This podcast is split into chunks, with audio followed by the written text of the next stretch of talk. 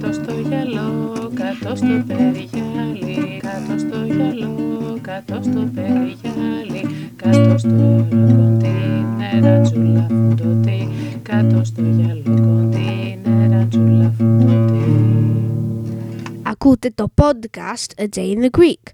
Είμαι ο Spencer, είμαι 11 και είμαι Άγγλος. Η μαμά μου όμως είναι Ελληνίδα και θέλει αυτή να μάθω εγώ ελληνικά.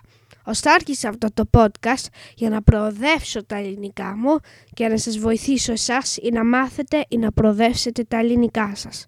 Ελπίζω πως θα σας αρέσει και θα σας φανεί χρήσιμο. Σήμερα είναι η Κυριακή 7 Αυγούστου 2011. Το σημερινό επεισόδιο λέγεται «Ικό». Πριν από μια εβδομάδα πήγαμε στην Κο. Η Κο είναι το πιο δροσερό ελληνικό νησί που έχω πάει γιατί πάντα φυσάει ένα νεράκι.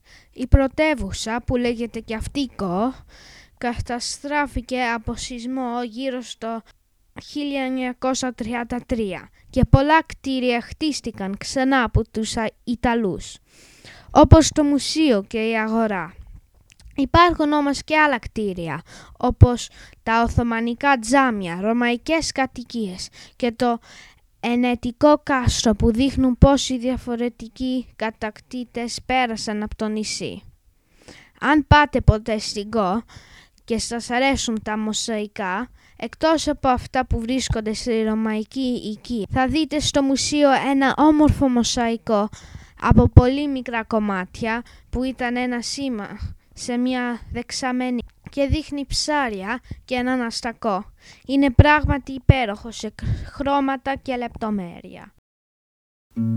Ακούσατε το podcast A Day in the Greek. Για να ακούσετε όλα τα podcast, να κάνετε αναζήτηση A Day in the Greek στο iTunes. Ή μπορείτε να πάτε στο adayinthegreek.podbean.com Εκεί μπορείτε να βρείτε συνδεσμούς για την αγγλική μετάφραση του podcast. A day. In the Greek